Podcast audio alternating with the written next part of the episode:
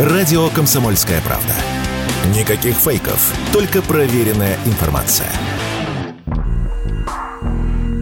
Минздраве заявили о снижении числа курильщиков в России. За пять лет их доля уменьшилась с 24% до примерно 18,5%. По данным за 2022 год, в стране такую вредную привычку имели 19% взрослого населения. Об этом рассказал замначальника управления профилактики факторов риска и здравоохранения Центрального научно-исследовательского института организации информатизации здравоохранения Минздрава Виктор Зыков. В интервью радио «Комсомольская правда» он рассказал, в чем причины сокращения количества курильщиков в нашей стране. По мнению Зыкова, власти системно принимают антитабачные меры, и они работают.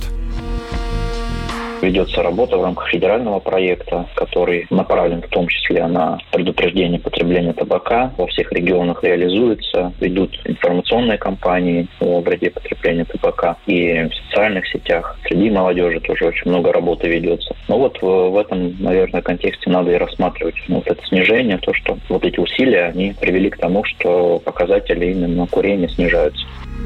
Однако, по оценке в ЦИОМ, число курящих сигарет россиян в прошлом году составило 30% населения старше 18 лет. Доля курильщиков в России не снижается с 2016 года, сообщил ранее директор по работе с органами госвласти в ЦИОМа Кирилл Родин. А еще немаленькая часть отказалась от традиционных сигарет и перешла на электронные. И вот таких курильщиков стало заметно больше, отметил в разговоре с радио КП нарколог Алексей Казанцев увеличилось количество курящих гаджеты, как я их называю, да, различные айкосы, вейпы и так далее. И, к сожалению, в молодежной среде тоже. И частота у, у тех, кто курит айкосы, она гораздо больше, чем э, тот человек, который курит сигареты. Потому что айкосы можно где-то в сторонке, спрятавшись покурить, такого резкого запаха нет, и такого дыма нет, и после вкусия такого нет, как после курения сигарет. Сто процентов вот эти все гаджеты, так сказать, электронные сигареты, вейпы, они, к сожалению, в большей степени популяризируют употребление табакокурения в молодежной и подростковой среде.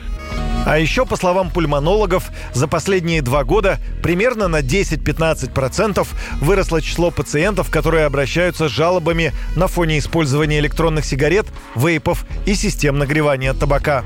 Юрий Кораблев, Радио КП.